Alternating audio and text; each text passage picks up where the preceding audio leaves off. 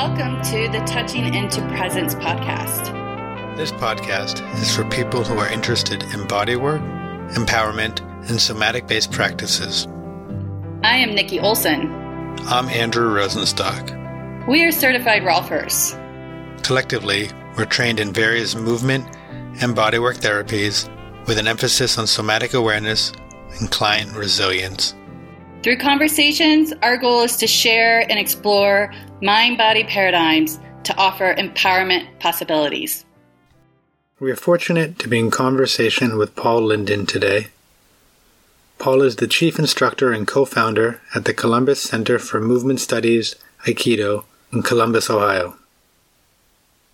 He is a specialist in body and movement awareness education, and his work focuses on the interplay between self exploration and effective action. Paul is a BA in philosophy and a PhD in physical education. He's also an instructor of the Feldenkrais method. These together help make a wonderful way of understanding what it means to be and live as a human. Our talk goes into Paul's history, his process, exercises for peeling away the layers, a lot of me stumbling, working with trauma, and more.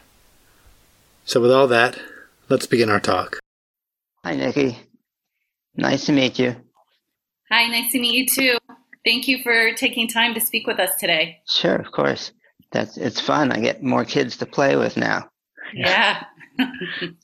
Yeah. Are you are you are you doing Aikido at all uh, with social distancing or what's well, like? yes, we just started yesterday evening doing weapons work. So we can have a staff that's four feet long, and the other guy has a staff. you you've got about six feet between you, and you just try to hit him with a stick, and you do various Aikido maneuvers to avoid that, and you do all your centering, so it works.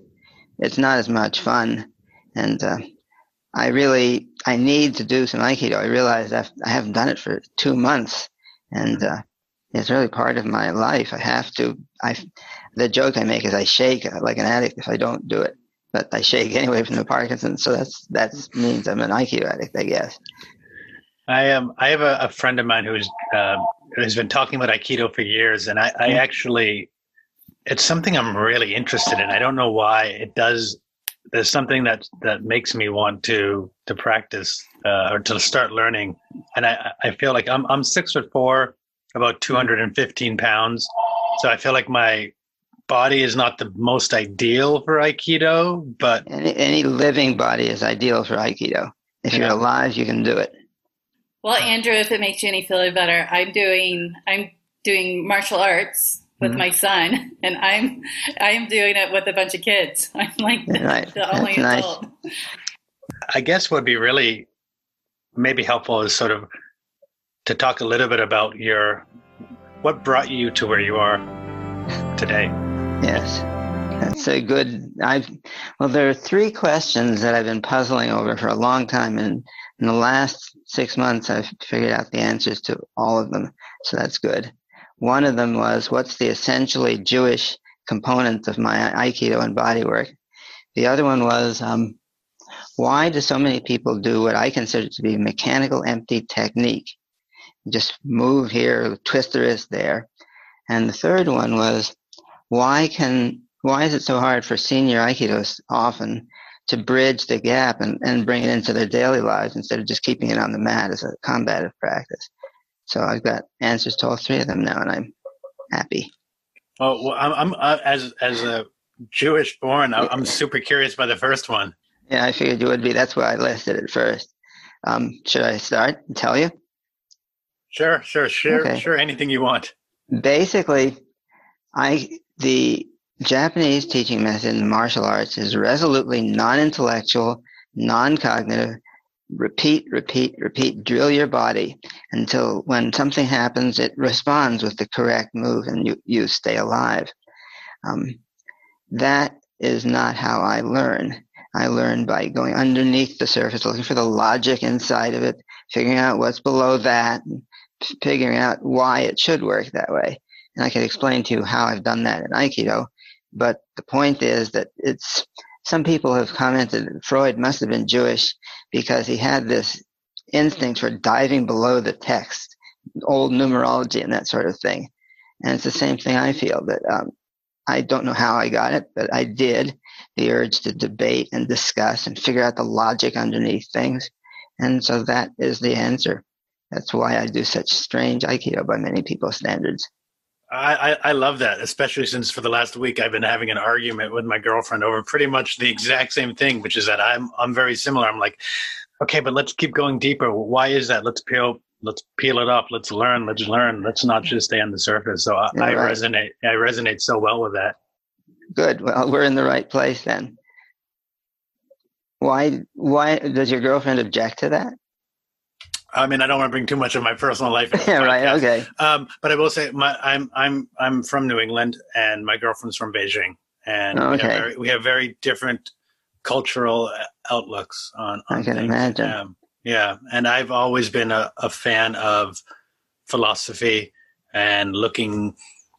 Uh, qu- you know, I grew up with question authority, and to yes, me that, of course, yeah, yeah. That's, and, that's... and yeah, and so that's just more or less is how to uh, is but why? And so I, I like i've in the last few years started studying more with uh, phenomenology and, and mm-hmm. really looking at well why but why? Um, just to learn more about myself and the world. In a certain way i've gone in the opposite direction. I started off as a philosophy major and figured they'd been talking for 3000 years hadn't gotten any concrete results wanted something a little quicker. So i stopped um, I stopped dealing with phenomenology and I don't answer why questions. I answer what questions that I can pin down some evidence for and discuss whether it's a clear procedure or not. So we're doing the same thing, or doing the opposite things for the same reasons, I think. Yeah, and just meeting in the middle. Yeah, somewhere. Somewhere, right. So the, your your inquiry with wanting to invest investigate further into patterns, life situations what came first? So you you do Aikido, but mm-hmm. then you also have body in motion, being in so, movement. Close. sorry, being in movement. That's okay. Um, which came first? The Aikido came first, but it didn't really come because I couldn't do it. I I I in retrospect, I realized I was not a sports person. I'd never done anything with my body. I was a bookworm and I would uh, people around me would watch the instructor and they'd do what he did. And on my good days, I could say, "Huh," but I didn't see what he did because I couldn't understand it uh, the way I understood things. And so what I did was I started making up ex- exercises for myself to bring my body online. Although I wouldn't use the word online 50 years ago, there wasn't much. But um, I kept a file with three three by five cards, and every time I had a, a good exercise, I'd write it down on a three by five card for those who remember what those are. But um, I eventually wound up moving from San Jose to Columbus, Ohio, for my PhD, and I brought a stack of about a thousand cards with me. And uh, in my, I was getting a degree in physical education. Little did I know that they didn't mean the same thing I meant when I said those words and I was assigned to teach a course called Movement and Self Awareness. So I just pulled out my stack of cards, um, took 30 or 40 of them that seemed like they would fit together, and went with it. It was my first experience teaching anything but Aikido, and I found that I had inadvertently found a very powerful process that didn't take nearly as much effort or time as Aikido did, an awareness process. And when you studied Feldenkrais as well, did that come later on? Yes, um, that that was about. Um, I had one year left in my graduate program, and I found out that Feldenkrais was offering a. No, they were the people are in charge of Feldenkrais' teaching were offering a, a, a nine-week makeup over Christmas. They had taped everything in his first year of training. They wanted to know whether the tapes would be good for anything. So they gathered about 40 of us together and put us through it with Moshe up on the box instead of live on the dais. And it worked just as well. So they figured that they had the answer to their question, that the tapes were going to be useful, and they mainstreamed us. So I, I took off the last, oh, two nine week periods in my last year and had somebody else teach my classes that I was a TA for and jumped in. I found that Feldenkrais is a very powerful tool And I don't use it much, but it's a very powerful tool for something I don't usually do much of. So I have it in my quiver if I need it. But um, it's just something that has helped me in certain ways. Did you find overlaps of that with what you the self inquiry work you were doing before? What you the the, the no code work or not? Very little overlap. Right. Um, Moshe Feldenkrais was resolutely teaching softness and flow, and that's good. But for some reason, he chose not to teach the stability and the power, which he evidently had. One of my friends was about six six. He went up to Moshe. It was an Aikido. My friend was uh, an Aikidoist black belt, and he asked Moshe, "Could I feel your judo?" And Moshe, sitting on a stool, just reached out, flipped the guy. And that is a lot of skill to be able to do that. But uh, he said it was an amazing feeling. So, but um, he evidently had all the power he needed, but his intellect to teach that. Hmm. There's a, there's a saying about uh, there's a lot of stories about Moshe Feldenkrais and Ida Rolf and their overlaps. Sure. And there's a saying that he was at, at Esalen once had he said like, all right, all you Rolfers get on your line, and they all stood up, and he he pushed them over, and then he's then he's got on his line, and he like said, okay, now push me over, and and and they couldn't. Um, mm-hmm. But that Ida said that her she said, yes, I'm teaching them the, the line is to be in movement, not just when standing still. It's a nice story about him. Yeah. I'm still a little curious about your your exercises on your index cards. So, mm-hmm. were you seeing Aikido moves and then we're breaking it down because you said you were trying to learn how to master it yourself. So mm-hmm. then you would see something and then maybe micro piece no. it together? No. No, I didn't do that. Do it that way. Um, let me try something. Take one hand and rub your shoulder just lightly. Now that establishes the awareness of that spot in your body, right? If that spot wanted to move toward the wall on that side, what would happen? What do you feel in your body as you just request that that spot wants to move? uh, I would be curious of lateral movement. Uh, what as you do it, do you discern anything happening in your body now as you do it? If you're doing it, I'm feeling like I'm trying to pull my arm out of my shoulder joint. Okay. I'm feeling um, my left foot, my feeling my left foot stabilizing, but that might just be how I'm sitting. Well, that's the point. No. But um, okay, can you stand up? Are you someplace where you can and not lose the? Okay, walk forward a bit and just walk normally. Now, go back to where you started. This one shoulder wants to touch the wall on that side. Feel it wanting to move as you walk forward. What happens to your motion? Uh, maybe getting a little bit more curious again to my maybe a little heavier my that that shoulder side step. Okay. And uh, Andrew, what happens with you?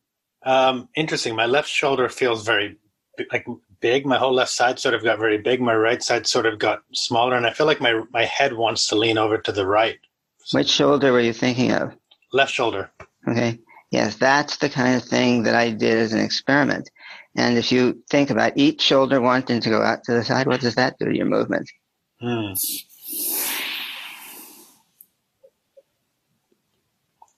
it actually made it harder for me to breathe in, in the middle of my, my chest for some reason. Interesting. Interesting yeah. to explore. Okay. Yeah.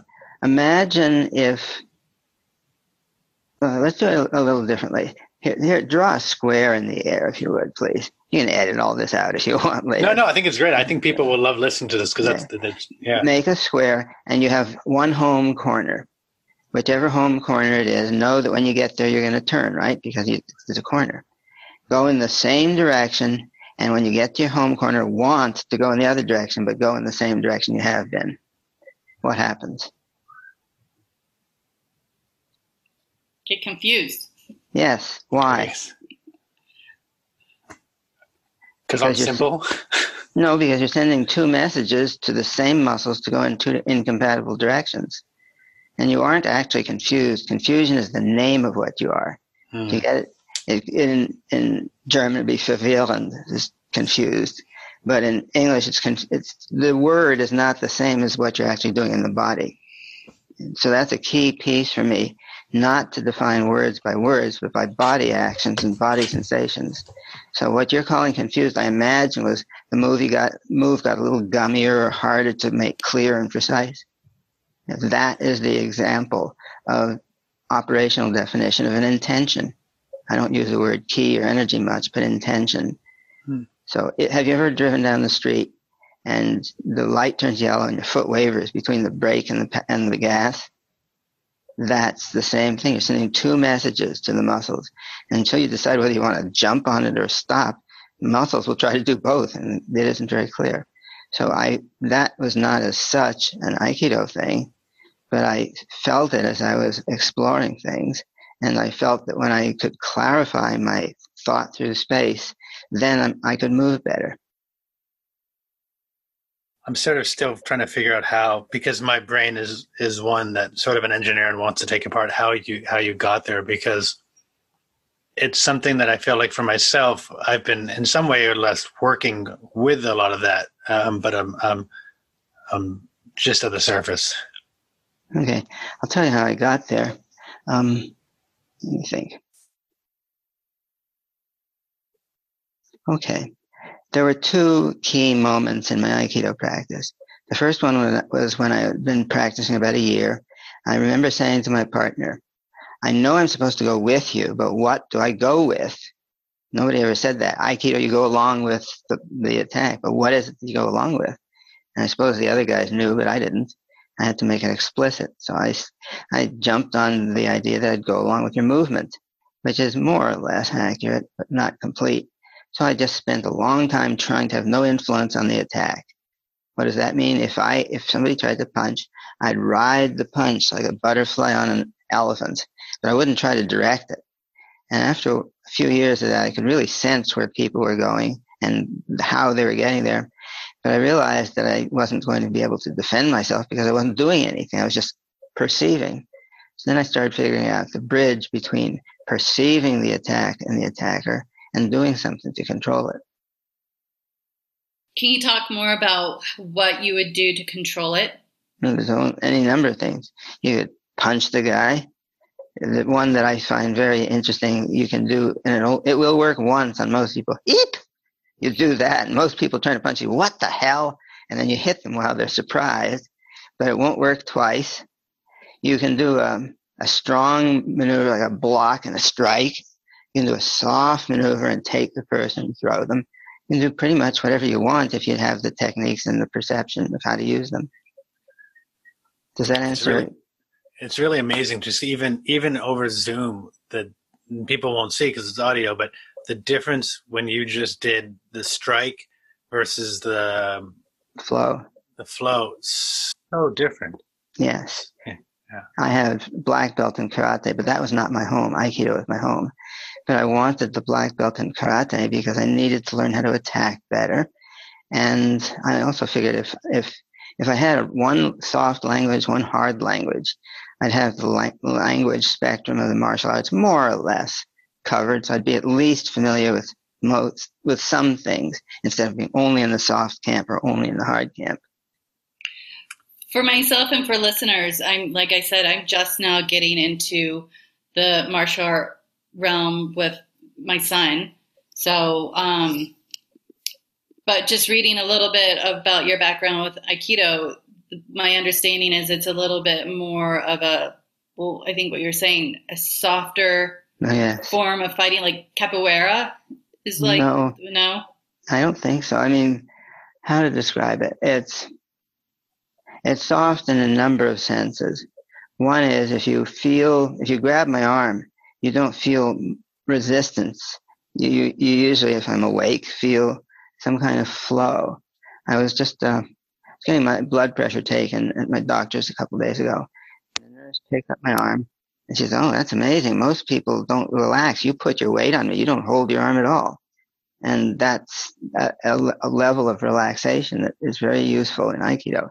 You don't have to do much if you don't do much but you do have to use some some force, of course, or you just lie on the floor and be a puddle. But the uh, the hard techniques, um, well, there's one person in my Aikido class that I just gave her black belt in Aikido. She's a karate instructor, and she's been going nuts trying to reconcile the soft and the hard in her own body. So I've been trying to teach her to speak two languages. I say, here, do the movement, do it Aikidish. Now do it Karatish. And it's the same move. You can only fold the elbow in one direction, unless you're being very unfriendly, of course. But if you do it with the attitude of hard and straight, or the attitude of soft and flowing, it's a different move, even though it's the same skeleton of the movement. What what is is that that difference? Is the difference about the embodiment behind it, or the intention? Well, certainly the intention. What do you mean by embodiment? That's behind it. I don't understand that phrase. Um, I think I more or less in this case mean somewhat about the intention, about how the person is is presenting themselves both as a who they are in that in that body in that mental in that every sort of space that that is there uh, and and we can we can embodiment i think becomes a buzzword but we, we, we can try to be i can try to be paul and and do that but that's not and it's in me and it's in my body but it's not really me it's not okay. the embodied i think yeah. i know what you're talking about now thank you um no it's would you consider eating garlic ice cream Probably not, but somebody somewhere must like it. I, I would totally do that. totally okay. try that. Well, then you're very strange, just like me. Um, but it's a matter of the flavor with which you live and move. So, for example, if I stand up and see here, I've had Parkinson's for 17 years. When I do these kinds of things, notice there's no tremor. I can move flowingly. And if I do, I just lost my cable, but that's okay. If I do this, see, that feels different than this. It's the same move, but one, I, I pound, I, I get hard and braced on the floor. The other, I float and I move more on the floor. So it's, it's just a different flavor. Depends what you like and what time of day it is, I guess, whether you like hard or soft. I like that you mentioned flavor because there was something in what you sent over about flavors that I well about, that I really liked um, uh-huh. about the emotions or the physical actions yeah, of the right. body. Mm-hmm. Um, I don't. I'm happy to have you since it's your words. I'm happy to have you share that. Uh, sure. What I think of as emotion, I use that as a technical term. It's a series of actions in the body. Anger is one series of actions. Um, being happy is another series of actions. But emotions are actions in the body. They're not something that goes like mental vapor across your brain. And feelings I define as the, the experience of those actions in the body for the person who's doing them. But many people don't don't make the distinction between talking about the feelings and talking about the emotions and knowing what you're what you're referring to. Um, for example, some people do meditation where they they uh, take the observer's stance. I am I'm watching the feelings uh, arise and and leave in in me. It's happening, and I'm the observer watching it. I think that is that's a good way to get to enlightenment or something if you want to do it that way. But it's not what I'm doing. What I'm trying to do is become not deny the self, not not go farther and out of the self realm. I'm trying to become a decent self. And when I do things, I don't take the stance it's just happening within me. I'm doing it. And if it doesn't give me the results I want, then I better find a better way of doing it. Nikki, before I hijack every sort of question, do you have do you want to go somewhere no, I'm still sitting with what he's saying. No. digesting. okay, let me finish it up then. The slogan that I often use to summarize my teaching is power without love is brutality. Love without power is ineffective. And that's really the summary of what I've tried to learn and teach in the last 50 years of Aikido. It took me quite a while to figure out that's what I was trying to teach, but that is the essence of it, I think. Yeah, it's um every time I hear you say that, and I've uh, I've, I've seen a, a, lot of lectures of you. That always rings home, and I think I'm I'm also trying to digest a lot of what you're saying, but still also trying not to have five minutes of um, of just quietude because I. Well, one of the reasons I really want to have you on is I, I just I think a lot of what you share is so wonderful, and it's um, there it's like a seed. You, I, I feel like you have a really great way of condensing mm-hmm. this stuff down to to simple i'm using the quotes you know it's not simple but you really find a nice way in, in the wording to make things that are really complicated to have have a, a simple feel with them mm-hmm. um, but we need to digest them as well yes of course well what i'm observing and what you're sharing with the, you know the two styles of martial arts and kind of where you're sharing the emotions and feelings is really creating this this I mean in Rolfing we have something a principle called adaptability and be able to hold kind of opposite spectrums so there is this nice balance between mm-hmm. like for your you know in terms of the martial arts this, there's a need for maybe a more power strong stance versus the flow of the softer mm-hmm. and when you were doing those, I'm still holding this curiosity of could you explain the practical, practical applications of when maybe you would choose one or the other? Okay. And, Let me give you an example. My PhD dissertation, I I got to the room an hour before any of the other people were supposed to be there. I rearranged the furniture. So I took the head of the table facing the door. When my faculty came in, I'd say, Thank you, Mr. So and so, for Dr. So and so, for coming. Why don't you sit over here? So I welcomed them into my room. I placed them where I wanted them to go. And then I said, It's nine o'clock. Would you like to ask me the first question, sir? And he did because I was polite and asked him to ask. And I gave him a very strange, incomplete answer. He said, Could you amplify that a bit? And of course I could what I was doing was using the Aikido group attack principles to control the crowd. I didn't let them ask me any questions about stuff I didn't know about because if, there was a lot of stuff I didn't know about. But I, can, I kept them confined to following me around, talking about what I thought was interesting. That's a soft kind of a control, isn't it? If I'd said, ask me, jerk, this is what I want to talk about, I would have been dead in the water. On the other hand, one time I was walking my dog he was on a leash, and this big dog that was off leash came roaring up to him. And I just took one step forward and said, sit. And he went, and sat.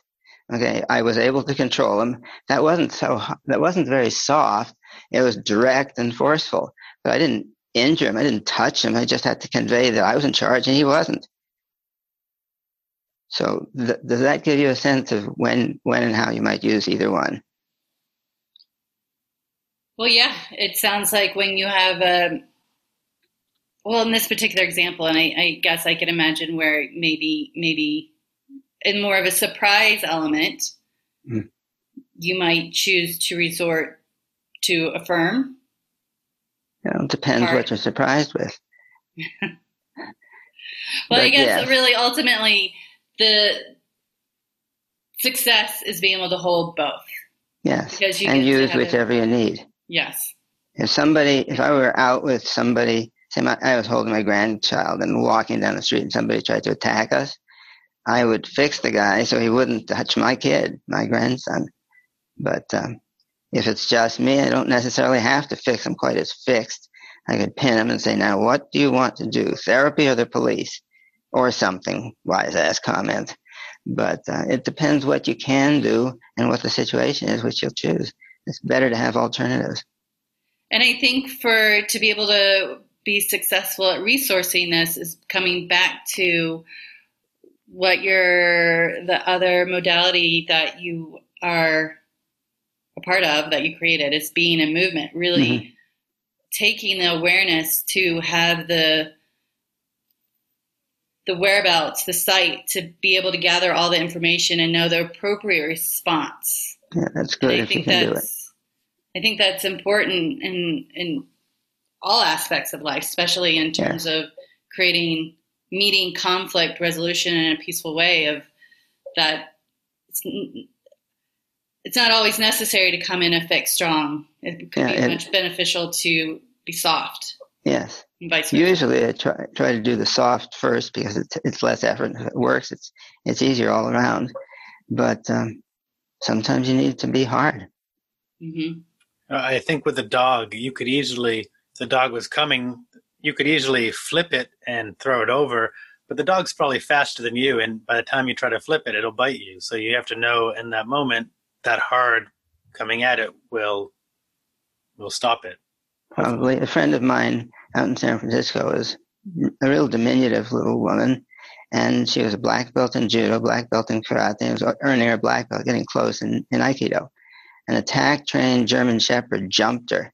She just swiveled slightly so she wasn't in front of his mouth, kicked up into his stomach, and he collapsed on the spot and was lying there whimpering, hardly able to breathe. The owner came up and said, I'm going to call the police on you. And she said, Go ahead. How many people has, has your dog bitten? And he sort of, oh, well, and slunk off. But it is possible to do what you're saying. And, and by no means are we, after, after our talk last week with Jim, who was a dog rolfer. By no means are we condoning animal animal violence, but when there's a, a need for protection, we'll put that disclaimer out there. What do you mean by violence? That's a very interesting question that comes up all the time in Aikido. That's great. I'm going to get some good. Um, some I'm going to look. I'm to look pretty great after this. I'll have to. Ed, I do most of the editing, so I think a whole, a whole part of the podcast will just be like, "Oh, what happened in that conversation?" Um, yeah, right. right. It's it's important. I guess my my my framework of the word violence is any sort of I guess stronger action with with attack. So that that movement towards the dog my initial reaction would be, oh, it's violent. She hit him. But I can also see that what you could, right, I guess, right. I'm, I'm seeing that you could hit, you could, you could attack without it being mm-hmm. violent. There could be a way where you do it so it's a, a stopping of the force, but not going further. Uh, and so that okay. wouldn't be violent. Or you're going to mm-hmm. educate me. I'm going to educate you. At least I'm going to present some ideas, and you can decide whether they fit you fit you or not. I think of violence as any action built from fear or anger with a desire to diminish or hurt another human being or, or another conscious being. So if you feel, uh, say you, were out in the woods and um, a beautiful collie came up to you with rabies, would you pet it? Probably um, not. Probably yeah, I mean, would I know it had rabies? Yeah, sure. It's slavering. You just okay. So you, you, yeah, you know that's part of the setup. Okay, would you shoot it if you if you had a gun? No. Why not? It's going to die a horrible, painful death and probably infect other beings as well. Well, first of all, I didn't know that that would happen. Yeah, that's what happens with rabies. Okay, so that's well. part of it. Um, maybe um, because it's not my i don't view it as my responsibility in this case. If i saw it if the next part is like and i saw it going after someone else then it's interesting. It makes me really uncomfortable to think about. Yeah well that's why martial arts are very strange for people to think about. I'll tell you a story about that in a moment. I would define would you hate the dog when you saw it suffering and would i hate the dog? Yeah. No i'd, I'd feel sorry. My you, my instinct is I would if, if I knew my, I would I would shoot the dog. Yeah, me too. I would feel would bad.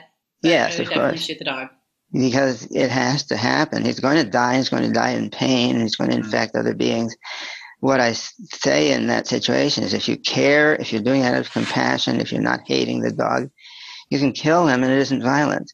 But you say, "Nice doggy, nice doggy," and try to pet it, and that is violence. If you're thinking, "I'm going to get you," See what I'm saying? So it's mm-hmm. about the intention very often. Well, it's interesting because as you're explaining that, like my attention would be from uh, to be fairly honest, it would be mostly fear based of what would that dog do to me, not so much of what it's going to do to other people. Mm-hmm. well, that's true. I mean, yeah, and and for me, I, I guess uh, it's not my best example because I don't know enough about rabies and how that all sort of goes out. Um, uh, it's something I actually want to sit with a little more and to, to think about. Okay, well, let me tell you a story. I was out in Los Angeles a number of years ago. I met a friend of a friend, and we were eating lunch together, and he smiles at me and puts down his fork and says, You know, I could kill you if you sit there. And I said, Yes, of course you could, and kept eating. His eyes went wide. He said, You're the first civilian to pass my test. I said, What do you mean? It was quite a while ago. So he was a not terribly long ago veteran of Vietnam. He said he killed a lot of people, and he, and he and the other combat veterans lived on the edge of life and death, and they knew how fragile it was by having killed lots of people. And he was testing me. He said I was the first civilian who understood that he wasn't threatening me when he said it. He was just saying a truth that it, it's very fragile, this life. And we compared notes he learned it by killing a lot of people. I learned it in martial arts without even having to injure anybody. So, but the point is that if you're not used to that precipice, if you're not living on the edge of it, then it sounds very strange what I'm talking about. And I once, when I first moved to Columbus, I was part of a movement group. And uh, one of the people was a psychologist, and she asked me, why did I practice Aikido? I said, to learn to die well. And she thought that was the sickest thing she ever heard and hasn't spoken to me in 30 years.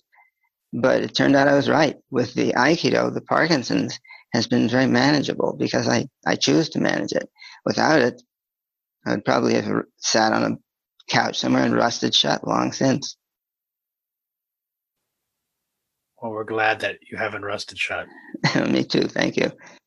I am because watching you do the aikido and watching you do the mm. karate there is a very and and and in response to the parkinson's there is a very different physiological phenomenon in in you and i am a, a part of me does is curious why what what is it about is what is it about aikido is it aikido because it's your practice or is it for other people that would be the same if they had been doing it sort of what have you figured out as far as that Okay.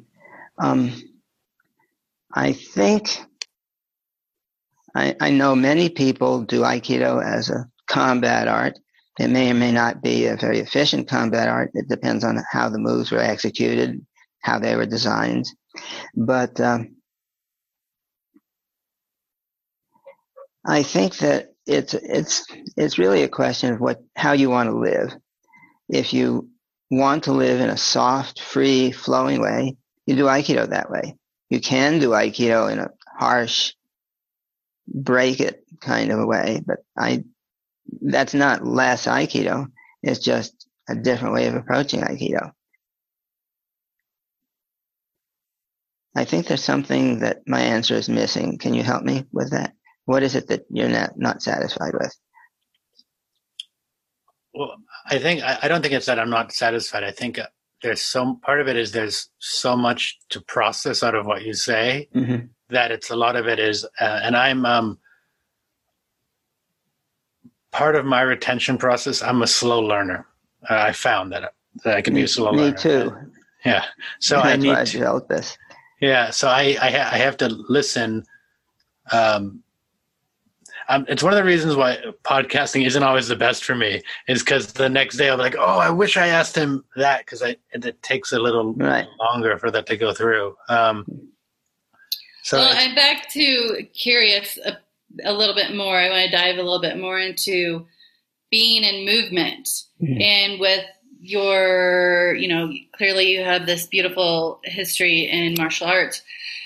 With that and and understanding to learn the discipline, there's a great deal of introspection that I believe that's involved with it. You know, always taking this first person point of view and inquiry of where is self? Where am I on this place? And how do I, by taking inventory of of self, then that is kind of the benchmark of how you move forward. Hmm. I must confess, I know each of the words you've used, but I don't understand what you said. I don't take inventory of the self.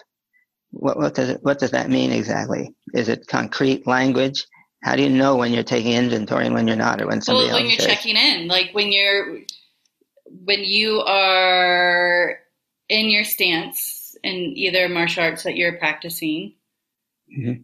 where's your I mean, to be able to execute power, you have, a, have to have a point of reference. What does that mean? Where do point you stand? Point of reference. Point of reference. Where are you getting your power from? My hips and the floor. So just like you, this. No, it's the way you use your hips and the way you contact the ground below you. Um, why don't you stand up? We'll try something. I can't teach by talking about things. I have to do them, which I, I guess will be okay. Point to your hip joints with your fingers. Where are your hips? Let's see. Yeah, okay. Um, these are not the hips. This is the hip bone. The hip joint is where the leg folds. The pubic symphysis is bone right here above the genitals little to either side. That's where the leg fold, That's where the hips are. Now I'm going to show you something that is very crucial, I think. Put your fingers in your hip joints. Push your tail back until you come to a sitting position and then stay there. How does that feel compared to your usual way of sitting? Is it your usual way of sitting? No. How does it feel? Um, for me, there's there's a, it's too much flexion uh, at the at the hip joint. Too much for what? Um, well, because Nikki and I are both rolfers, which doesn't really mean that much necessarily to you, we are maybe a little more aware of where our body would be neutral in alignment to gravity. For me, this has my body folding forward, going going into a protection mode. I'm fighting just to stand, to sit up. My body wants, my pelvis wants to roll back, and, and so okay. this makes this makes me feel uncomfortable. Okay, I don't. I didn't say to to stay lean forward, but you have to start by leaning forward and then coming back just a bit. What you'll experience if you do this, when somebody pushes on your shoulder, it's not suddenly, but just a steady, hard push. This stabilizes you, and you can't easily be pushed over. If you raise your chin or clench your fist or do anything other than this free state of balancing on your pelvis, you, you will immediately be pushed over. So um, I think what you're talking about when you say taking inventory of the self, does that mean for you feeling where your body parts are, what your what your beliefs are about how the body should operate in space, and whether you're doing all of that? Is that more or less what you're talking about? Is taking inventory? Yes, Okay. Taking inventory is how am I grounded enough to be able to execute the desired move? Mm. And to do that, a lot of times to do it with efficiency is to have a global so introspection is having a global awareness of your body your internal state mm-hmm. so i mean I I know how I like to orient to to movement, and I was just curious.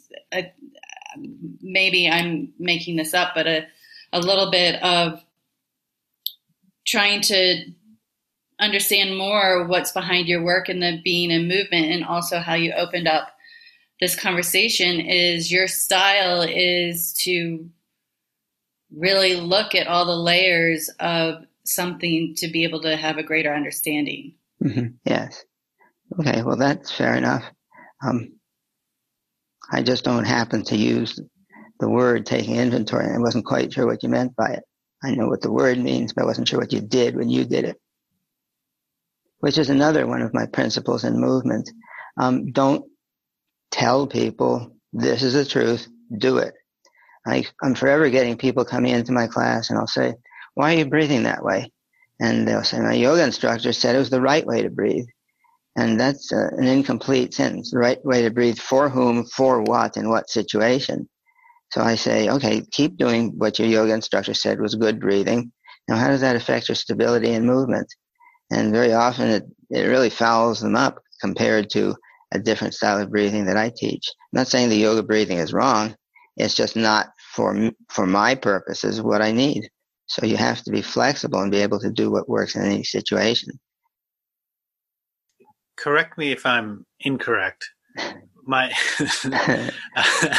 um, my sense is partly out of that out of that sort of watching that interaction between the both of you is that how you teach is is essentially that taking things apart. So Nikki has said this. You maybe maybe could theorize what she's saying, but don't want to take your presumption to be what she is saying. So you're sort of prompting it back to, to keep getting the, the deeper inquiry, which essentially is taking the inventory. But it's the way, like for me, if I'm correct with that, that's, I resonate with that sort of style of teaching. And um, I don't know why that is, but that's how I'm perceiving it to be. I don't know if that was your intent or not. I think you've got it very accurate. That's what I'm doing. I don't want to lead the witness.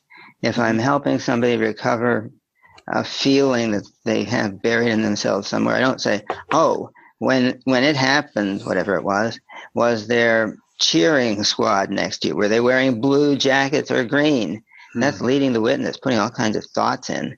All I say is, "And what do you feel in your body when you talk about Sunday? And where do you do it?"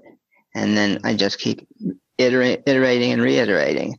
What do you do in your body when you describe that? Is there anything interesting that happens? And people always find that if they follow the trail of what hap- what they're doing in their body, it takes them to someplace valuable in their inner search. And how did was that all out of the index carding things you no, did, or did you? Okay, that was something very different. I was walking across the parking lot at, at a, a, shopping center near here, and this woman stopped me and said, "Do you? Who are you? Walk, don't walk like anybody I've ever seen before." And I said what I did, and she said I. She said she was a psychologist working primarily with abuse survivors, and would that my work on stabilization, et cetera, et cetera, help them? I said I don't know, but uh, she said I'll send you six. We'll start a group. We'll find out. And 10 minutes into the group, I realized this is what I'd been training for. This was the level on which I needed to use every tool in my arsenal, and it was something constructive and helping people find their their their bodies and their joy again. So I started doing that, and that became one of the most important things, areas of application for me. But uh, it was just a matter of somebody seeing me walk differently. But had you studied, like, because when I when I hear what you're saying, I'm my because of my previous background up to, to now, I'm familiar with um, Eugene Gendlin's work, which is a lot mm, about focusing. Focusing. And had you studied that, and that became no, no. I I read about it much later on, hmm. but um, the first time I ever got deep into a person was when a, that psychologist brought me someone, and she said, "Could you help her relax?" I put her on the table started doing some table work. She was getting softer and more open.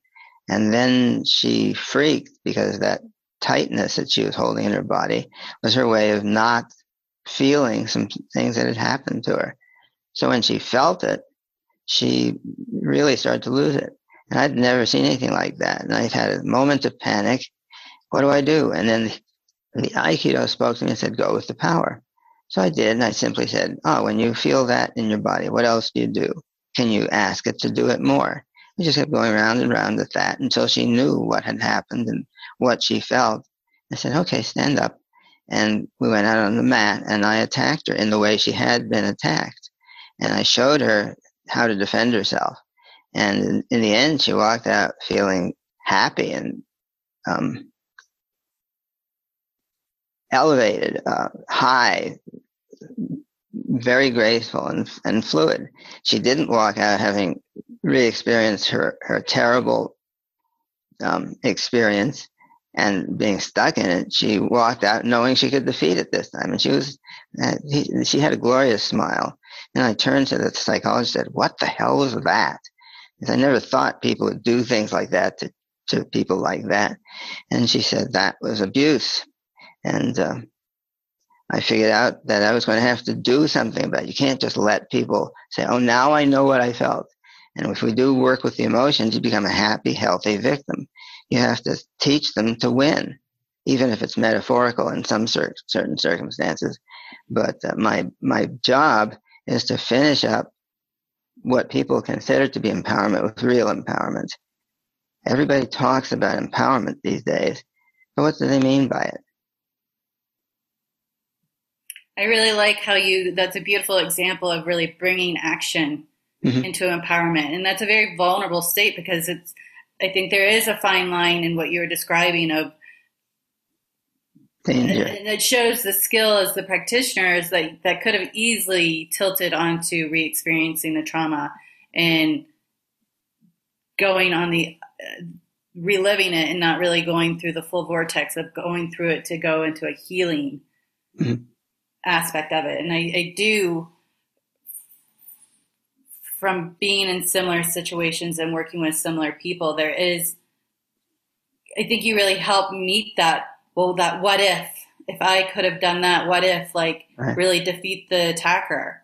And when you don't get to have that what if and you actually have been attacked, that's a great gift to be able to live it out so you're not constantly in that uh, yeah. Cycle of, of trauma. Yeah. Well, to me, trauma is learning that you're you have no resources, learning that you're powerless, and living on the basis of that information. If somebody falls into deep water, is that traumatic? If they can't swim, yes. If they can swim, it's just fun. So I consider that you're not done with your traumatic experience until you can look it in the eye and, and win for me, that comes down to uh, when, when I was first diagnosed, I was pretty much in shock. But then I spent about six months going, Parkinson's, yes. Parkinson's, ah. And I taught my body not to be afraid of it. And so I guess that's part of what's let me continue to function for all these years. Most people, I guess, fry after five or six years. For me, it's been 17. But um, you have to, when you work with people, you have to satisfy the the gap. I saw a cement company once. They had big black and pink cement trucks, and they had a roller, with that drum which turns and mixes the water in the cement. And on the side, they had find the need and fill it. And that's precisely what I try to do. I try to find what do they really need and give it to them. I'm very rarely at a loss for words, and I'm still just um, just taking uh, so much in. So I'm I'm really grateful for a lot of this. And what's nice is I again because I do more most of the editing, I will have to get to listen to this back a few times as I sort of edit it mm-hmm. out. So I'm, I'm glad for that and for, and know, for the pause the yeah. pause button. You can always phone me if you have a burning question. Uh, well, I mean, I, actually related to that. I mean, I, I do want to get back more to the work, but the uh, the now like with with what's happening with corona you mentioned you sort of have just started going stick work but with with bim are you do you do classroom how how does how does how that I it? how do i teach yeah, how, it? how do you teach it? Well i, I teach it for individual lessons and group classes. Uh, the class i might start okay say let's take a topic. What is prejudice? Everybody's not everybody the, the people who are trying not to be prejudiced want to eliminate systematic pre- prejudice and narrow mindedness. How do you do that? What is it? Everybody's against it, but I haven't seen anybody say, I want to, I want to do this. You can't mm-hmm. stop mm-hmm. anything. You can only start something better to replace it. What would you replace prejudice with and how? Uh, this is getting deep today. Uh, I wasn't prepared for well, this. okay, well, um, you can say, You're the expert, Paul. Why don't you answer? Yeah, you're the expert, Paul. Why don't you answer? Good thinking. Um, I will confess to a feeling of expertise in my body work, not in my Aikido. There's too much I don't understand yet. But what I'm concerned about is I can teach people to create a state of kindness, stability, and awareness. And that's the physiological opposite of the fear and anger, which is part of prejudice. And not only can I teach that, the crucial thing is I can teach people to experience that it doesn't work to be in your body and prejudiced. Your body loses balance and loses power when you say or feel things that are negative. So I could easily walk up to some skinhead or white supremacist or politician or something and say, okay, say something hateful. And when they do, their bodies weaken. I, I do it all the time. It's not a surprise to me anymore. But if you can prove to somebody that when you say this kind of thing, do you want to be strong? Well, you can't do be hate. You can't be hateful and strong at the same time. You can, in your hate, be very forceful and destructive, but it won't be strength. It won't be power. It'll be pain. And so, if you want to be strong, you have to be kind and respectful. That I can also demonstrate is the way the body functions. Now, it really seems unfortunate to me that people are trying so hard to change institutions, but it's not the people in the institutions that they're changing. So how do you do that? Nobody knows, well, not, not nobody, but very few people think on this level or try to teach on this level. And I'd love to contribute this to the ongoing expression of fear, pain, hate, etc., etc. But I don't know how to do that. I'm, I'm more or less a academic. I sit in my classroom and I teach. What I'd like to do is to have everybody in the world aware that when, well, let's try something. Um, say something friendly to me. Something nice about me, if, if you can find something. You're very smart. Okay. What happens in your body when you say that? And Nikki, compare it to saying something very oppositional, antagonistic, demeaning about me. I, can't. That's too mean. Well, to me, it, what happens in your body well, when you even contemplate it? Okay, but listen, I, I I appreciate where you're going, but there is. I know to my husband, who I say sweet things to all the time, but when I've gotten very angry and I've said very mean things,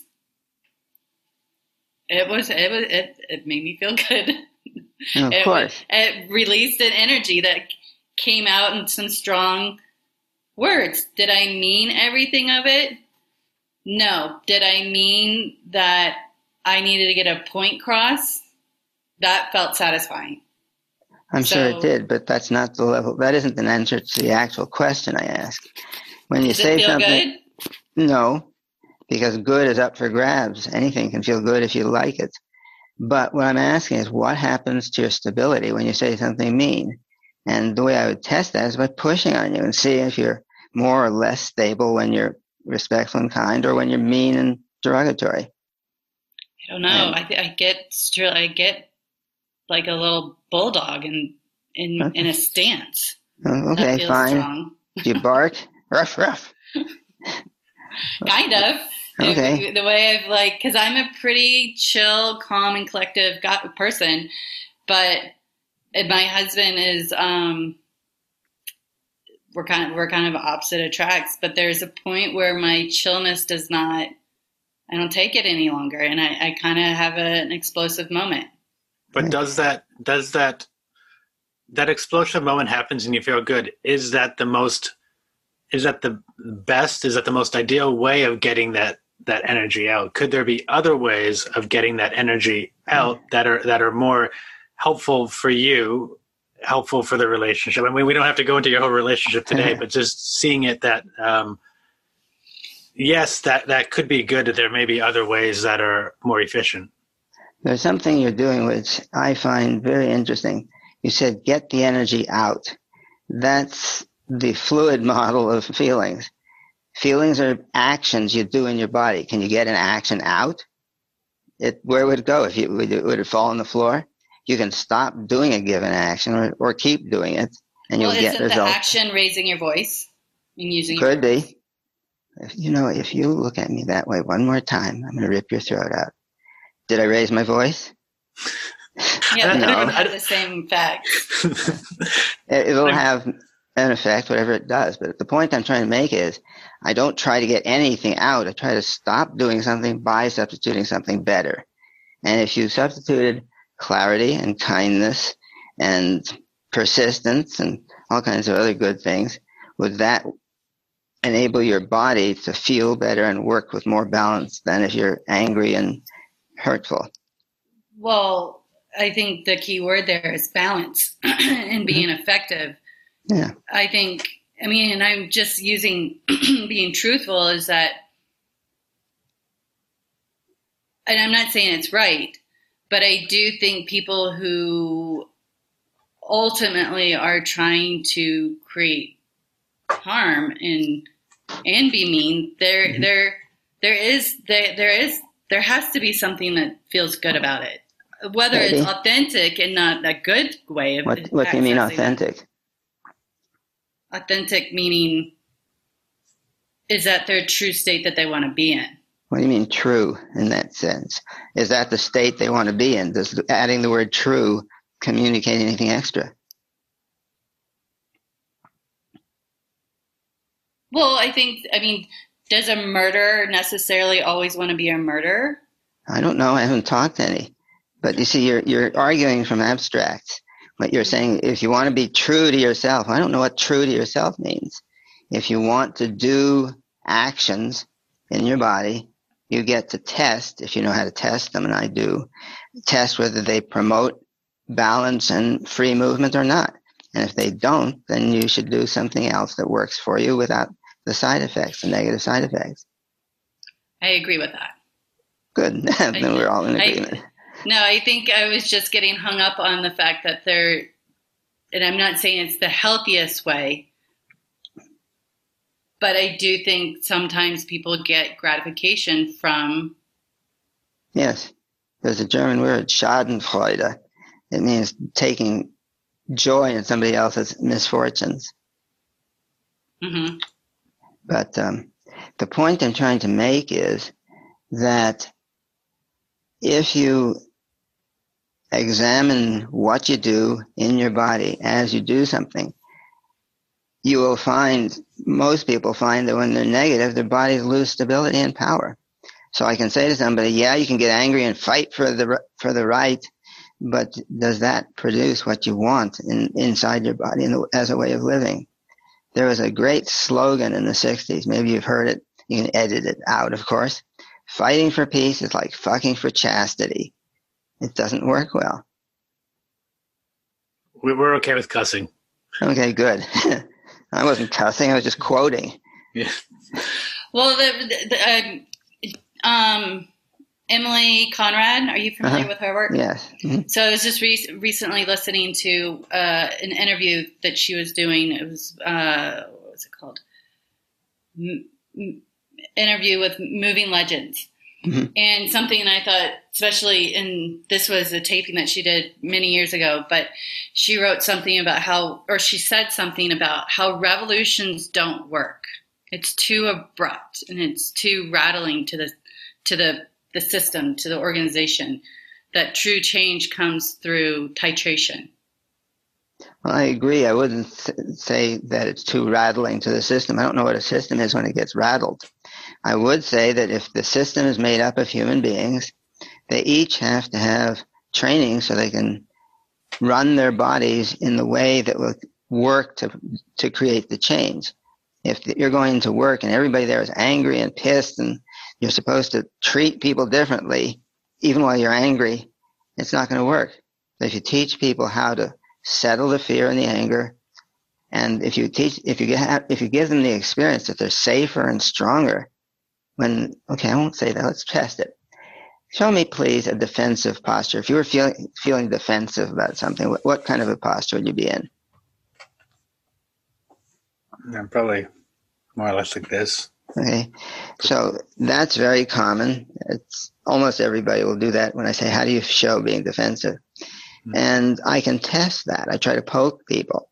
And it turns out when you put your arms up and wide open, you're less penetrable than when you're closed because you can see and adapt to things and move.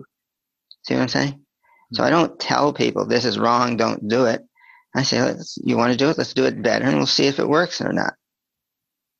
The reason that the systematic, systemic change is hard is they aren't changing the behavioral units, the, the individuals. You can't just say the system will change. How, I, I imagine, does it seem reasonable to you to think that prejudice might be built on fear and anger? Oh, yeah. Yeah. How do you teach people not to be fear, fearful and angry? You don't. You teach them to be calm and strong, and that will negate, antidote the fear and anger. But if you don't do that, how are we ever going to change people's feelings when we're not addressing the feelings as such as actions in the body? See what I'm saying? So if I could get across anything right at this moment, I'd say there are alternatives to feeling fear and anger when you're confronting people that are different from you. But you have to learn them and do them on purpose or they won't work. And for you, the way of learning them is through Aikido? No, or? it's far too labor intensive. Yeah. Who need, you know, I've spent 50 years learning how to lock people's wrists. You don't need that. You need something that's much faster. What I've done is simplify it. I've got two things on my website. One is a 70 page book called Reach Out. It's about practicing peace in, in a situation of disharmony, but that was still way too long. So I finally got it down to a handout that's about six or eight pages, and that works. People will read it and they'll try some of it. They find that it works. It's not culture bound. Um, so that is what I've been trying to spread, and it's I think it's a crucial problem but uh, how do you get people to not be prejudiced? You can't. You can't stop a behavior. You have to start a better one. Mm-hmm. If you know anybody who wants a little old martial arts guy to come in and teach them peace. Well, um, yeah, I'm thinking that actually. Um, and I, I have a friend who, who actually, she's in Ohio. I don't, I don't know if she's in Columbus or not, but it, my, my the way my brain works a lot of times is to connect and to go, mm-hmm. ooh, how how could I? So um, that'd be very nice. She's very she's very involved in the, the Black Lives Matter um, movement. Well, they matter, but how do you teach people to feel that they matter when they don't matter to that person? Mm-hmm. They're trying to say it as a statement. Black Lives Matter how do you teach people that don't feel that to that it, that it does matter? Hmm. So I think I, my my impression is I don't know if I've run into many systems or other forms of body work that are resolutely about the body, but that extend into feelings of wholeness and social equality, et cetera, et cetera, as as a, as a body thing. Feldenkrais, for example, certainly didn't work with emotions or feel how you feel about another human being. I don't know whether Rolf did. Alexander did not, as far as I know. My understanding with with Rolf being with Dr. Rolf was she was very much interested in that. Um, like it's the quote that you shared to us that you knew. Um, You know, she um, said, you know, I, am very much interested. There's different stories of this quote. I'm very much yeah. interested in working with the psyche, with the soul, with the spirit, the, the body is all I can get my hands on. Um, in in the school that that Nikki and I went to, there is a, a part of the Rolfing paradigm that's called biopsychological, uh, social, psychological, cultural, mm-hmm. this sort of mm-hmm. framework of that that can tie into it. We don't learn about it a lot in our basic training, but you can go into into that more. Um, Peter Levine was a rolfer, uh, hmm. and I wasn't aware of that.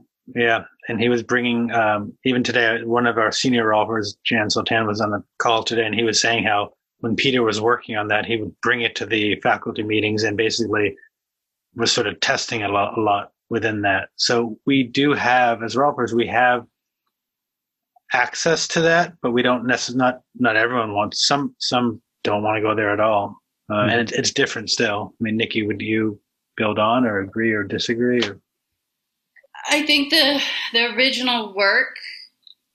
I mean, I think you kind of tied in the history. I think it's when you're tr- helping someone find better alignment. Mm-hmm. It, ultimately, you're asking them to try on I mean, as rolfers, we're nudging the tissue and the structure to try on new postures, new way of moving. And with that, you're often going to have a, a mindset change or a shift in perspective. Mm-hmm. And, you know, what structural integration is, is how to move more efficient with the gravitational field. Mm-hmm. And of course, if your body's moving that way, you have to ask, how did your body get in a pattern that wasn't efficient? Right. And all those things. It could be occupational, it could be a traumatic event, it could be an injury, it could be your general attitude. So mm-hmm. if you are that person that's more quick to, you know, be reactionary and be more of a barker than a, a listener. Mm-hmm. So it's I think it's a byproduct of our work that we can't ignore. Mm-hmm. Uh, but because it takes so much to, to teach that and to understand that and be good at the kind of the the emotional aspects of it. It's mm-hmm. not it's it's addressed. It's you're aware of it in your basic training, but you kind of need to be in practice and really be with all the different clients that are going to present you with all the different mm-hmm. outcomes of the work. That's interesting. I wasn't aware of that. Thank you. Yeah. In my work, I think you can see that I it's coming from Aiki. Aikido is well, if you know the naming conventions for Japanese martial arts, Jitsu means technique and Do means path. So Aiki Jitsu is the, the use of the blending of Aiki, of Aiki, the joining with for the purpose of defeating an enemy. Aiki do is the same kind of joining with the movement for the purpose of meditative path. So um, I think there's a lot of stuff that is jitsu, even in Aikido, and there's a lot of people who can be very nice in karate or any of the other more destructive systems. But the one thing that I think of is um, my goal is to teach a couple of things that are very unobvious. I want to teach critical thinking and how you create crucial hypotheses and test them. So I don't have to go around and say, I'm the guru and you should do it this way. And say, what are you doing? How does it feel? Let's see if it works for what you want it to work for. If it doesn't, we'll, we'll find a way to change it. So I'm thinking that the personal change, the way of learning how to learn is crucial for me, where I didn't see it was that crucial in the other body awareness or the martial arts that I took. That's sort of what I was picking up is about the critical thinking. I, I, for me personally, I resonate with that well. Mm-hmm. What I like about how I perceive you doing it is, um, there's very little, if any, there's not arrogance. So when you're you're you're doing a lot of mirroring back, mm-hmm.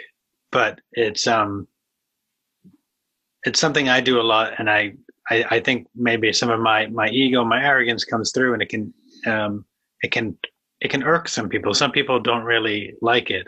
Um, mm-hmm. I love it. So like again, when I've been watching you do this the whole time, I've been um, even it.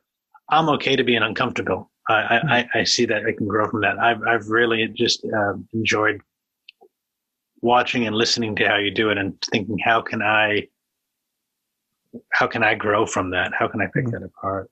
So. Good. Well, I'm glad you're able to make use of it that way. That shows so, that somebody's a real seeker. Hmm. As we grow into this, does this mean we're never going to shout at anybody again? Well, you can shout at people if you need, and you can shout at people if you lose your cool. Yeah, you don't have to be perfect this week. In fact, I've never met anybody who was perfect that took less than a week to do it. Now, there's a key question. Have you ever met anybody who was perfect? No, but I'm mm-hmm. sure it takes more than a week. Um, so what for, for you, like for, for you, is it, let's say you, you do shout or someone does shout at someone. It's the process of recognizing you're shouting, recognizing you lost your cool and stick coming back to Yes, yeah. but I don't shout too much anymore. If I shouted at you, what did you do when I did that? What happened in your body, if anything? I contracted a bit. Of course. Can you feel? Remember that line of through through space, desiring the pen pencil. Can you do six lines up, down, right, left, forward, and back? You can use your breath as a carrier wave, sort of.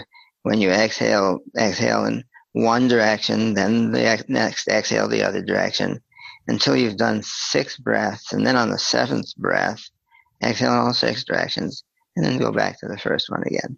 What do, what do you do when you're practicing something like that? Um, I'm not sure I understood fully. Okay, I was rushing through it. Basically, if you ex, if you send your awareness out, you're you're. Have you ever been a star or a firefly's butt or maybe a light bulb? Um, I I feel like I've heard the firefly's butt from you before in a different talk, but yeah, I don't I'm think sure Nikki has. I don't know. I I grew up in the South, and so um, we're very fond of fireflies, but we were probably a little violent with them because we would take their butts off and smear them on our shirts, so we would glow. Yeah, right. Well, that's not very friendly if you happen no. to be a firefly. But glowing is the uh, is the model. If you glowed in all directions, gentle, strong light of kindness and stability, what would that feel like? Expansive. Yes. Yeah. That's the word I use expansive, dignified, kind hearted. If you practice glowing all of those positive emotions, then you will have it there in your behavioral repertoire when you need it. And somebody will attack you viciously, and you'll glow and be kind, and they won't know what to do with that.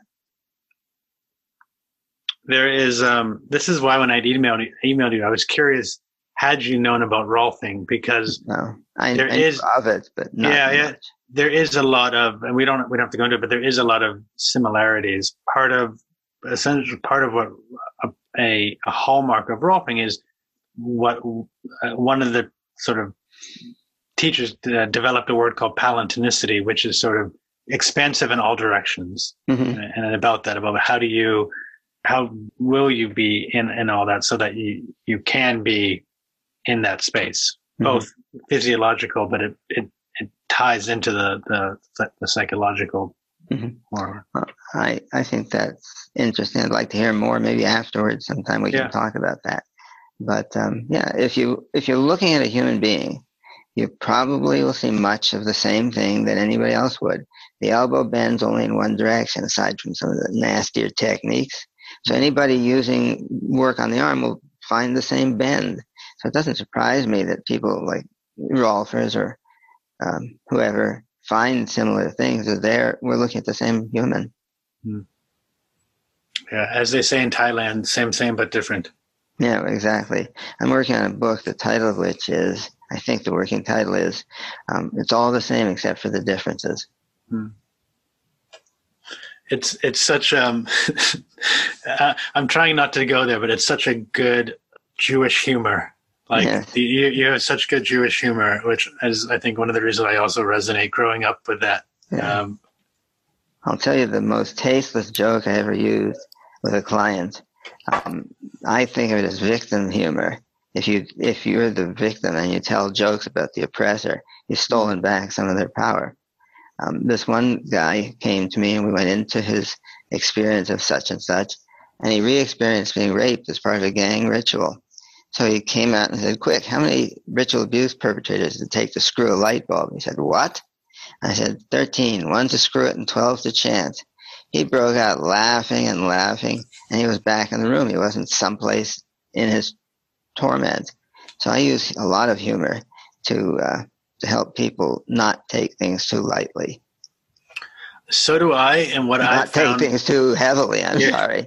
Yeah, so do I. But what I've found is I have to reel it back. I have to really be, you know, like saying something like that. In your case, it worked really well.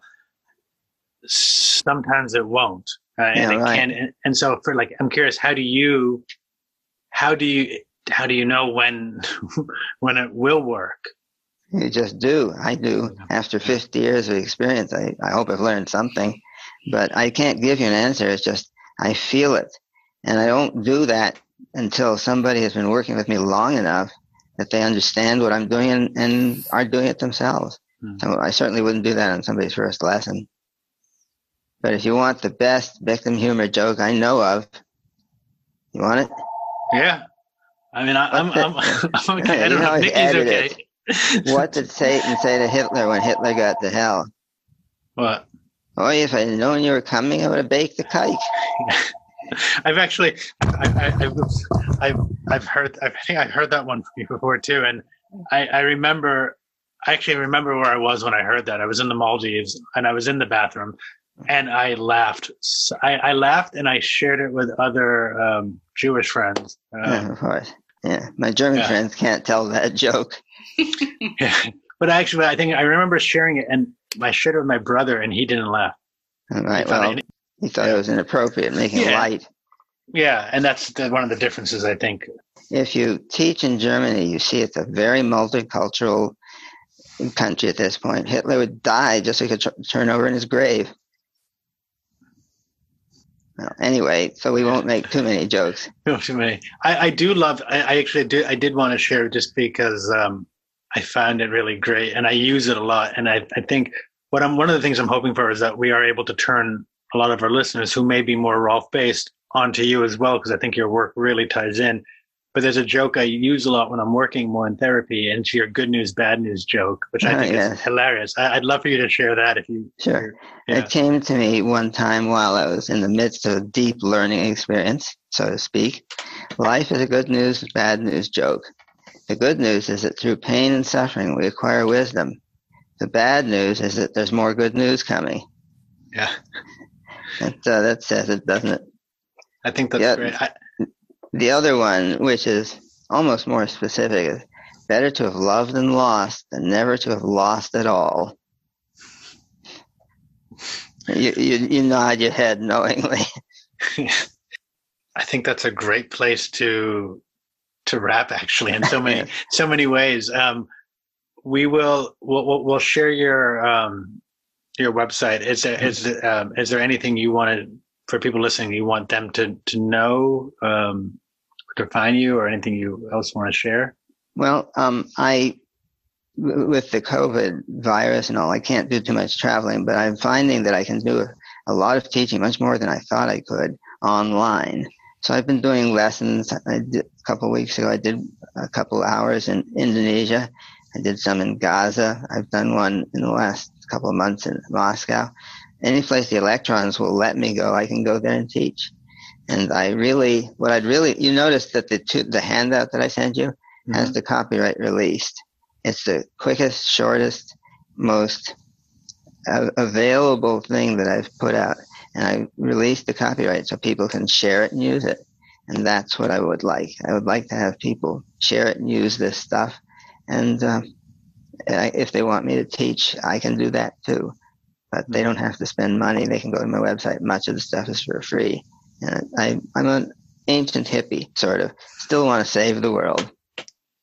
I appreciate all that. I appreciate you so much. I'm really grateful for the time um, with you today part of the reason I, you know, that, that I had the idea for the podcast and brought Nikki on is, is, um, I just wanted to talk to people. I want to share people who I really thought made a difference and had great ideas. And I, but I also just wanted to talk to them. And so this has been in a lot of ways, a, a really wonderful dream for me. It's been great. Thank you.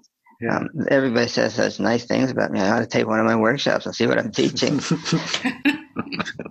um, Nikki, do you have any sort of final words before we, we cut out?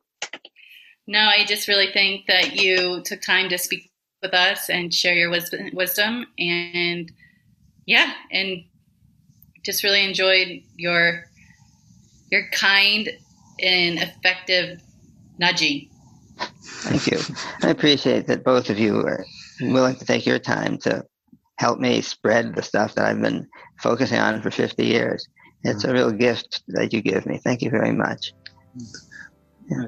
Well, thank you both. I really Thanks, appreciate Paul. it. Look forward yeah. to being in contact with you. Thanks. Have a nice day. Ciao. You too. Bye-bye. bye. Thanks for listening to us at Touching into Presence. We hope you enjoyed today's conversation. You can find out more about Paul at beinginmovement.com. He has a plethora of freely available and helpful information there, and we cannot recommend it enough. Please feel free to leave us positive reviews on Apple Podcast or other podcast services, and please share us with the people you feel may be of interest. We do this for all of you out there and hope we are making a difference in your worlds. We look forward to hearing back from you and seeing you on our next conversation at Touching into Presence. Bye bye.